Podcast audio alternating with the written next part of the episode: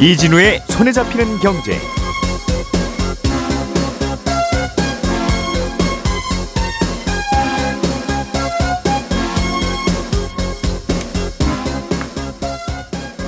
안녕하십니까, 이진우입니다. 저희가 쉬고 있던 지난 주말 사이에 미국에서는 은행 두어 곳이 문을 닫았습니다. 어, 일부 은행이 추가로 또 문을 닫을 수 있다는 점도 우려하면서도 어, 일각에서는 이천팔 년 금융위기 때처럼 사태가 번질 가능성은 또 크지 않다고 보고 있기도 합니다. 잠시 후에 이 소식 자세하게 정리를 좀 해보겠고요.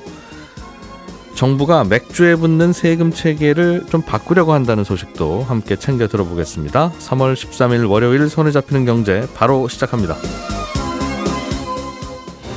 우리가 알던 사실, 그 너머를 날카롭게 들여다봅니다.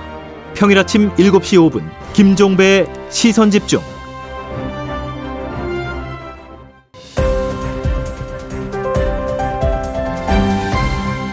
이진우의 손에 잡히는 경제. 네, 경제 뉴스들 또 정리해 보겠습니다. 엠비씨의 양효걸 기자, 손에 잡히는 경제 박세훈 작가, 그리고 월요일의 목소리, 그래서 귀한 목소리 안승찬 기자가 나와 있습니다. 어서 오세요. 네, 안녕하세요. 안녕하세요. 자, 오늘은 이 소식 먼저 챙겨 들어봐야 되겠어요. 주말에 네. 미국의 한 은행이 문을 닫았다는 네. 보도가 있었습니다. 음, 그렇습니다. 예. 실리콘밸리 얘긴데요. 실리콘밸리 은행 얘긴데 은행 이름이 실리콘밸리 은행이에요. 그렇습니다. 예. 작년 말부터 여기에 돈을 맡긴 사람들이 돈을 찾아가는 일이, 일이 좀 잦았는데 예. 그러다가 요 며칠 사이에 뱅크런이라고 부를 정도로 예금을 찾아가는 사람들이 급격하게 늘어나니까 음. 은행이 자체적으로 대응을 못하게 됐어요. 그러면서 미국 예금, 예금보험공사가 이제부터는 우리가 여길 접수하겠다라고 하고 이 은행을 파산 처리해버렸습니다. 음. 그리고 이제 예금보험공사가 새로운 법인을 세우고 그 법인에다가 이 은행의 자산을 전부 다 이전한 후에 남은 절차들, 그러니까 예금 넣었다가 못 받은 사람들에게 예금 지급하는 일을 하기로 한 겁니다. 방금 말씀하셨던 미국 예금보험공사가 출동하고 나서 벌어진 일은 우리도 어떤 은행이든 뱅크런이 발생하면 항상 그 다음 수순은 이거니까. 그렇습니다. 음. 근데 또 이 은행이 오천 개가 넘는 미국 은행들 중에 규모로 보면 십육 등 정도 하는 곳이거든요. 근데 그런 은행이 파산을 해버리니까 이 사태가 아. 이천팔 년 금융위기처럼 번져나갈 거냐, 아니면 이 정도 선에서 마무리가 되는 거냐 하는 전 세계가 주목하는 사건이 돼버린 겁니다. 그러니까 자칫하면 십육 등 이하로는 이 은행이 뭐 특별히 잘못해서 이러는 게 아니면 네.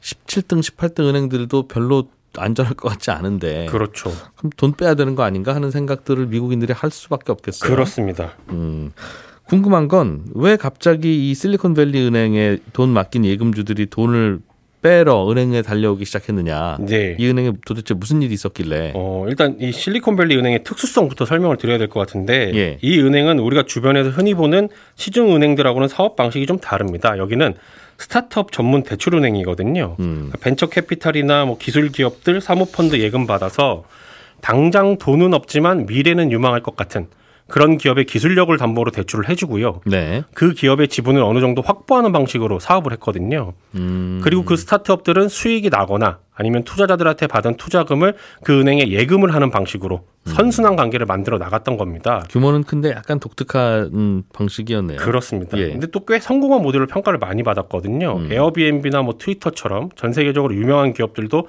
초창기에 이 은행의 도움을 받기도 했었고 음. 또 우리 정부가 지금 은행들 금리 경쟁시키려고 고민 중인 게 있습니다. 이른바 스몰 라이센스라고. 은행들 숫자가 너무 적으니까 대, 도대체 경쟁을 안 한다고 요즘 한마디 네. 했죠. 그래서 특정 부분에 특화시킨 은행을 만들려고 하고 있는데 음. 바로 그 모델의 어떤 어, 음. 롤모델이 되는 그런 아하. 은행이기도 합니다. 여기가. 음. 그런데 그런데 이 뭐 은행이 특별하게 예전에 우리 서브프라임 모기지 사태 때는 엉뚱한 자산에 투자를 했다가 그게 이제 문제가 돼서 그렇죠. 저 은행 저 문제 있겠는데 네. 이제 다들 이런 식이었는데 여기서는 무슨 일이 벌어졌던 거예요? 상품의 문제는 아니고 예. 최근에 스타트업 상황이 매우 안 좋아졌었어요. 예. 한 이 년 정도 이제 예. 돈을 못 벌기 시작했고요. 경기가 위축되면서 예전처럼 활발하게 투자를 유치하지도 못했습니다. 음흠. 투자자들 입장에서도 금리가 이제 계속 올라가니까 예전에는 금리 낮을 때 돈 빌려서 투자하고 있었는데 그걸 못하게 되는 거죠. 예. 그런데 기업들이 돈을 못 벌고 투자를 못 받아도 직원들한테 월급은 매달 줘야 되고요. 매달 건물 관리비는 내고 해야 되잖아요. 예. 그러면 그 돈이 어디서 나오겠습니까? 은행에 아. 맡겨둔 돈 찾아와야 됩니다. 그러면서 작년 말부터 이 은행에서 예금이 슬금슬금 빠져나가기 시작했는데 스타트업 업계가 침체되니까 네. 이것저것 투자하려고 대출받으러 오는 사람보다는 그냥 예금 찾아서 좀 이 위기 넘기렵니다. 그렇습니다. 하는 고객들이 많았다. 그렇죠. 거군요. 그러니까 이 은행의 주요 고객들의 주머니 사정이 안 좋아지면서 예금을 많이 찾아갔다라는 게 첫 번째 이유고요. 예. 여기에 두 번째 이유가 더해집니다. 고객이 예금을 인출을 해달라고 하면 돌려주는 게 인지상정이죠. 근데 음. 은행이 가지고 있던 현금이 충분하지가 않았습니다. 예. 왜냐하면 예금 들어오는 걸로 다른 기업들, 다른 스타트업들한테 대출을 해준 게 있고요. 남는 돈은 미국 국채에 엄청 투자를 했거든요. 이 은행이. 음. 보도 나온 걸 보니까 돈 들어온 거에 한 육십 퍼센트 가까이를 채권에 투자를 했던데 예. 뭐 어쨌든 급하니까 가지고 있던 국채를 대거 팔아야죠. 돈 돌려줘야 되니까. 음. 근데 이 은행이 미국 국채를 엄청 샀을 때가 이 년 전에 저금리 시절, 그러니까 국채금리가 매우 낮을 때였거든요. 음. 근데 지금은 국채금리가 이 년 전에 비해 많이 올랐잖아요. 음. 국채금리가 오르면 국채 가격은 떨어지는 거거든요. 그러니까 네. 예를 들면 금리가 일 퍼센트일 때 일 년 후에 만 원을 주는 채권의 가격은 구천구백 원인데 금리가 오 퍼센트로 오르면 이 채권의 가격은 구천오백 원의 거래가 되는 겁니다. 음흠. 그러니 이 년 전에 국채금리가 쌀 때 샀던 걸 금리가 많이 오른 지금 팔면 손해를 볼 수밖에 없죠. 아, 예금 좀 그만 찾으러 오시면 딱 좋겠는데 고객이 오니까 안내드릴 수는 없고. 네. 그러자니 갖고 있었던 거 우량한 거지만 싸게 팔아야 되고. 그렇습니다. 그러다 보니 자꾸 장부가 훼손이 되겠군요. 그렇습니다. 근데 또 손실액도 손실액인데 아. 이 채권이라는 거는 만기까지 들고만 있으면 어쨌든 원금은 보장을 받는 거거든요. 네. 그런데도 불구하고 중간에 팔았다라는 거는 야, 저 은행에 무슨 일이 났구나 라는 신호를 사람들한테 준 겁니다. 음. 그러다 보니까 사람들이 불안해졌고 그래서 지난주 후반부터 이 은행으로 기업들이 맡겨둔 돈을 찾으려고 막 달려가다 보니까 예. 뱅크런이 발생하게 된 겁니다. 음. 들리는 얘기로는 여기 예금주들이 다 이제 스타트업 기업들인데 네. 뭐 지난주에도 그냥 일만 열심히 하고 있었을 거 아니겠어요. 그렇죠. 그런데 여기에 투자했던 벤처 캐피탈들이 네. 이 투자한 기업의 사장한테 전화해서 빨리 돈 빼라고. 혹시 실리콘밸리 은행에 돈 있어요? 네. 우리 회사 다 거기 예금하고 있죠. 그렇습니다. 빨리 가서 돈 찾아오세요. 예, 그런 묻지 일이, 말고 그런 일이 벌어진 거죠. 어, 다들 그렇게 전화하는 바람에 네. 다들 은행 창구 앞에서 막 사장들 만나서 인사하고 그랬다고. 그렇습니다. 야 이게 참. 그런데 앞으로는 그럼 이게 어떻게 될 거냐 하는 게 중요한데 네.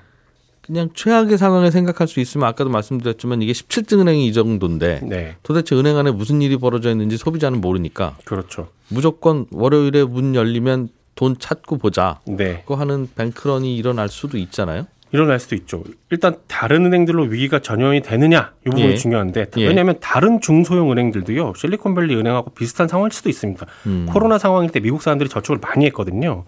그러면서 대부분의 미국 은행의 예금이 넘쳐났어요. 근데 몇몇 은행들은 넘치는 예금으로 당시 미국 국채를 많이 샀거든요. 예. 그래서 사람들이 혹시라도 위기감을 가지게 되면 이제 그 은행들로 달려가겠죠. 음흠. 예금을 찾으려고 할 거고. 그럼 그 은행들은 현금을 조달하려고 가지고 있던 채권을 손해보고 팔아야 되고. 야, 이게 미국 국채인데. 네. 어. 그런 우려가 생길 수도 있습니다. 안전한 자산인데도 팔아야 된다. 그렇습니다. 다만 음. 또 이제 미국의 큰 주요 은행들은 또 별 문제가 없다고 아직은 보고 있습니다. 왜냐하면 이천팔 년에 금융위기를 겪으면서 은행들은 자금을 꽤 많이 축적을 했고요. 예. 자산도 다양하게 분산돼 있어요. 그러니까 큰 위기를 겪진 않을 거라고 보고는 있습니다. 그러니까 서브프라임 모기지 채권 같은 불량 자산은 예전처럼은 안 갖고 있다는 건데. 그렇습니다. 문제는 이 실리콘밸리 은행도 도대체 사람들이 얼마나 달려왔어요? 봤더니 전체 예금의 한 이십오 퍼센트 되는 예금을 찾으러 왔었다는 거예요. 네.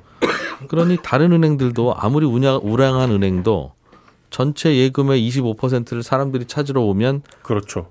그거 다 드리겠습니다 할 수 있는 은행이 하나도 없잖아요. 그렇죠. 말씀하신 것처럼 금융시장이라는 곳은 이게 정말 위험한 일이 발생하지 않더라도 음. 이런 일이 벌어진 후에 많은 사람들이 공포심을 가지게 되면 그게 정말로 위험한 상황으로 이어지기도 하기 때문에 이제 앞으로 상황이 어떻게 벌어질지 누구도 예측하기 힘들다라는 음. 얘기가 나오는 거고요. 예. 다른 파장을 또 하나 생각해 볼 수 있는 게 은행에 예금을 넣은 기업들이 예금을 못 찾게 되면 그 은행도 월급 못 주겠, 아, 그 기업도 월급 못 주겠네요. 기업들도 못 줍니다. 그럼 줄도산으로 예. 이어질 수 있다는 거예요. 근데 한 가지 아. 다행이라고 볼 수 있는 건 방송 들어오기 전에 속보가 하나 나왔는데 미국은 예금액 이십오만 달러, 지금 환율로 한 삼억 삼천만 원까지는 보호를 해줍니다. 예금자 보호 한도가 그렇습니다. 우리는 오천만 원인 그게 네. 미국은, 미국은 이십오만 달러군요. 삼억 삼천만 원이죠. 예. 근데 이 은행 예금의 팔십 퍼센트 이상이 이십오만 달러를 넘어서요. 그러니까 다들 달려갔겠죠. 그렇습니다. 그래서 보호 못 받는 예금들 어쩌나 하는 문제가 불거졌는데 미국 음. 정부가 이 은행의 예금은 일단 전부 다 보장을 해주기로 했습니다. 오늘 아. 새벽에 나온 소식입니다. 일단은 스타트업 줄도산 사태는 막겠다라는 거고 비슷한 은행의 뱅크런 사태도 미리 좀 방지를 해보겠다라는 겁니다. 그럼 당장 떠오르는 건 실리콘밸리 은행은 미국 정부가 다 보, 보호해주면 네. 그럼 다른 은행들도 보호해줄 거냐? 네. 아마도 그렇게 발표를 그렇게, 하진 그렇겠죠? 않을까 싶긴 합니다. 일단은 안정을 시켜야 되거든요. 음, 여기만 그럴 이유는 없으니까. 네. 근데 이것도 빨리 하지 않으면 또 뱅크런 벌어지고 난 다음에 또 이렇게 수습하려고 그러면 그렇습니다. 음. 그래서 이번 주가 가장 큰 고비입니다. 그러게요. 어, 다행히 미국 정부가 이런 정, 정책을 발표하고 난 다음에 주식시장은 선물 가격이 조금 오르고 있다고는 하는데 네. 모르겠습니다. 지켜봐야겠죠. 네. 음. 안승찬 기자님이 준비해 오신 소식도 예. 전혀 다른 업계 이야기인데 유사한 얘기 같아요. 그렇습니다. 어, 음. 또 비슷한 은행 하나가 문제가 생겼습니까? 실버게이트라는 이제 은행인데요. 뭐 이 박 작가님 말씀해 주신 실리콘밸리 은행하고 비슷한 점도 있고 조금 다른 점도 있는데 예. 실리콘밸리 은행은 이제 실리콘밸리에 있는 벤처들한테 이제 특화된 은행이었다면 음. 이 제가 말씀드린 실버게이트는 가상화폐 쪽에 아주 특화된 은행이라고 할 수 있습니다. 음. 그러니까 원래는 뭐 샌디에이고 지역에서 소규모 부동산 대출 해주면서 먹고 사는 굉장히 작은 규모의 지역은행이었는데 뭐 하여튼 변신을 좀 해야 되겠다고 생각했는지 이천십삼 년부터 가상화폐 거래소라든가 뭐 가상화폐 대형업체들 이런 법인들을 대상으로 해서 법인 통장 이제 만들어주기 시작하면서 급성장하게 된 은행이거든요. 음, 네. 그러니까 웬만한 뭐 가상화폐 업체들은 다 여기 실버게이트하고 거래했다 할 정도로 이 업계에서는 한 일, 이 위를 다투는 그, 음. 그런 은행으로 성장하게 됐는데 이제 가상자산 시장이 작년부터 이제 꺾이기 시작하면서 어려움을 겪게 됩니다. 그러다가 음. 특히 결정타가 된 게 작년 십일월에 왜 에프티엑스라는 미국의 대형 가상화폐 거래소가 파산하게 되잖아요. 이게 음. 이제 직격탄이 됐는데 어, 에프티엑스가 파산하게 되면 이제 빚전, 빚잔치를 하는 청산 작업을 해야 되잖아요. 그러니까 에프티엑스가 맡겨놨던 돈을 이제 한꺼번에 다 인출해가는 일이 벌어지는데 음. 이게 실버게이트 예금 전체 예치금의 십 퍼센트에 달할 정도로 굉장히 타격이 컸습니다. 여기다가 더 문제는 에프티엑스라는 대형 거래소가 파산한 걸 보고 불안해진 이제 가상화폐 투자자들이 너도 나도 아 나도 이제 돈 빼야 되겠다 할 거 아니겠습니까? 음흠. 그러니까 멀쩡한 다른 거래소에 있는 거래소들도 실버게이트에 맡겨놓은 돈을 나도 빼겠다 너도 빼겠다 이렇게 아. 인출에다 가기 시작하면서 예. 지난해 사 분기에만 실버게이트에서 빠져나간 예금이 대략 팔십억 달러로 알려져 있는데 이게 실버게이트 전체 예치금의 칠십 퍼센트 그러니까 뭐 이건 그야말로 썰물처럼 돈이 다 빠져나갔다 이렇게 음. 보시면 될 것 같습니다. 암호화폐 업계에서 주로 거래하던 은행이었나 봐요. 여기는 그렇습니다. 또. 여기 어려우니까 또 마찬가지로 돈 빼기 시작하고 그렇죠. 남들 뺄 것 같으니까 내 것도 빨리 빼놔야 되겠다는 네. 불안. 이 정도 되니까 음. 뭐 버티기가 어려웠을 거고 어, 그런데 사실은 뭐 돈이 빠져나갈 때 현금이 있었으면 괜찮았겠습니다만 예. 이 뭐 실리콘밸리 은행과 마찬가지로 여기 실버게이트도 굉장히 채권 투자 같은 걸 많이 한 대표적인 은행이거든요. 예. 근데 채권 가격이 떨어지니까 뭐 이제 뭐 이제 손실 채, 채권 금리가 올라가니까 음. 뭐 손실을 보고 팔 수밖에 없었던 거고. 요즘 채권 팔아야 되는 은행들은 다 손실 보고 팔아야 될 거예요. 그렇, 예전에 금리 낮은 때에 네. 갖고 있었던 채권인데 채권인데 지금은 금리 올라 있으니까. 예. 에이 그냥 만기까지 갖고 가서 이자 월금 그냥 받고 털어야 되겠다 하고 생각하고 있었을 텐데. 네. 중간에 자꾸 돈 찾으러 오면. 이른바 손절매라고도 해야죠. 그렇습니다. 손절매입니다. 그러니까 회계장부에만 원래는 미실현 손실이었는데 막상 파니까 손실이 확정되잖아요. 그러니까 예. 문제가 커진 거고 뭐 그런 식으로 소문도 나는 거죠. 저기는 자꾸 손해보면서 국채 팔더라. 그러니까 얼마나 힘들길래 그러느냐. 그래서 뱅크런이 더 심해지고 그럼 돈이 더 부족해지고 그렇군요. 이런 악순환에 빠진, 빠져든 거고 올해 들어서 실버게이트가 케이 텐 리포트라고 해서 미국에서는 이제 우리로 치면 일 년에 한 번씩 내는 사업 보고서 예. 요거 제출을 못하는 일도 벌어지거든요. 케이 텐 리포트에는 사실 사업에 어떤 위험 요인이 있습니다. 이런 거 다 음. 보고서에 써야 되는데 네. 사업 보고서까지 못 냈다는 건 대체 얼마나 심각하길래 이런 것도 못 쓰느냐. 음. 어, 이런 소문이 돌면서 그야말로 뱅크런에 불이 붙게 되고 네. 뭐 회사는 결국 폐업으로 가게 됐다 이렇게 이해하시면 아, 될 것 같습니다.